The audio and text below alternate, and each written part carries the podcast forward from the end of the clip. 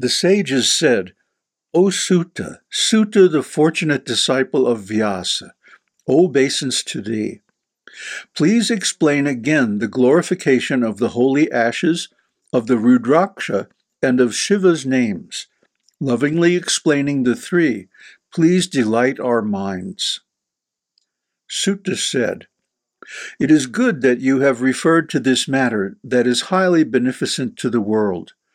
You are blessed, holy, and ornaments to your families, since you own Shiva as your sole great favorite deity. The anecdotes of Shiva are dear to you all forever. Those who adore Shiva are blessed and content. Their birth is fruitful and their family is elevated. Sins never touch those from whose mouth the names of Sadashiva, Shiva, etc. come out forever, as they do not touch the burning charcoal of the khadira wood. The mouth that utters obeisance to thee, holy Shiva, is on a par with holy centers, destroying all sins. It is certain that the benefit of making pilgrimage to holy centers accrues to one who lovingly looks at his holy face. O Brahmanas, the place where these three are found is most auspicious. A mere contact of that place accords the benefit of taking a holy dip in the sacred Triveni. Shiva's name, the ashes and the Rudraksha beads are very holy and are on a par with Triveni, the confluence of the three holy rivers. The sight of the persons who have these three in their bodies is a rare occurrence, but when obtained, it removes all sins. There is no difference at all between these two a sight of the holy man and a bath in the Triveni. He who does not realize this is undoubtedly a sinner. The man who has no ashes on his forehead, has not worn Rudraksha on his body, and does not utter names of Shiva shall be shunned as one does a base man. As said by Brahma, Shiva's name is on a par with Ganga.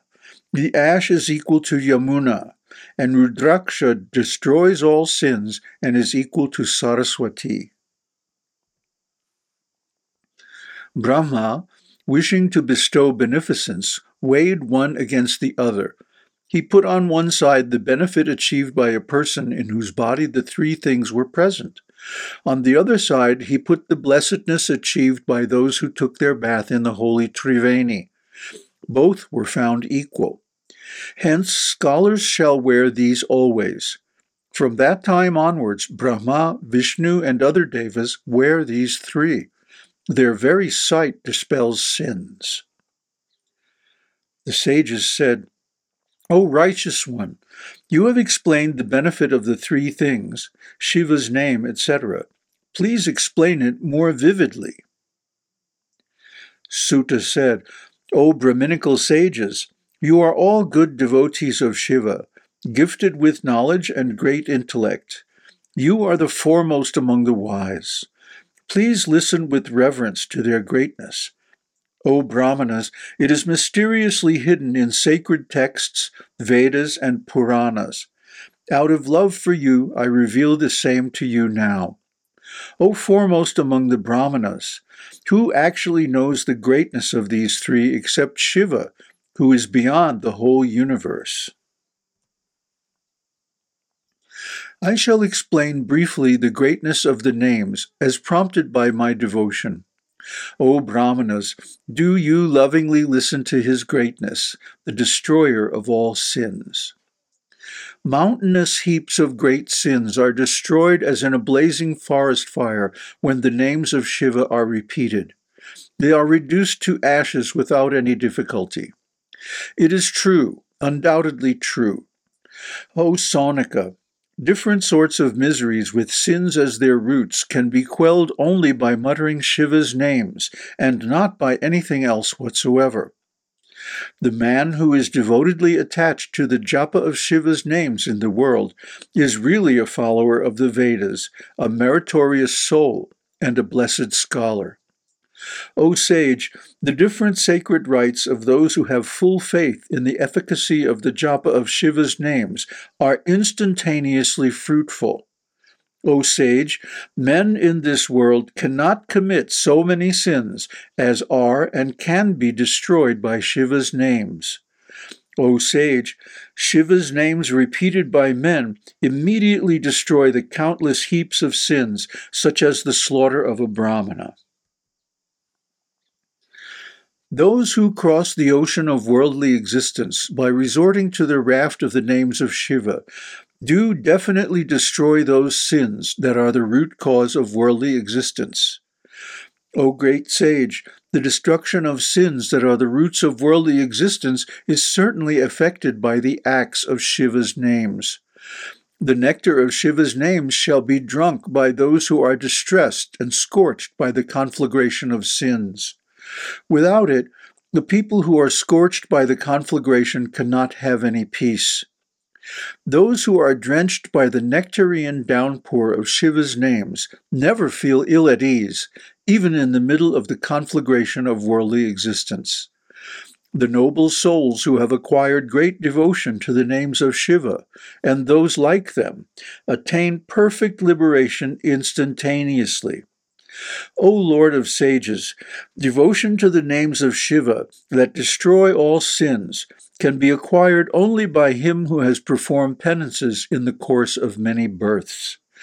Salvation is easy of access only to him who has extraordinary and unbroken devotion for the names of Shiva. I believe in this.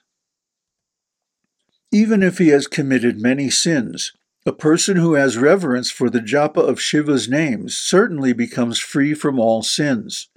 Just as the trees in a forest are burnt and reduced to ashes by the forest fire, so also are the sins destroyed by Shiva's names.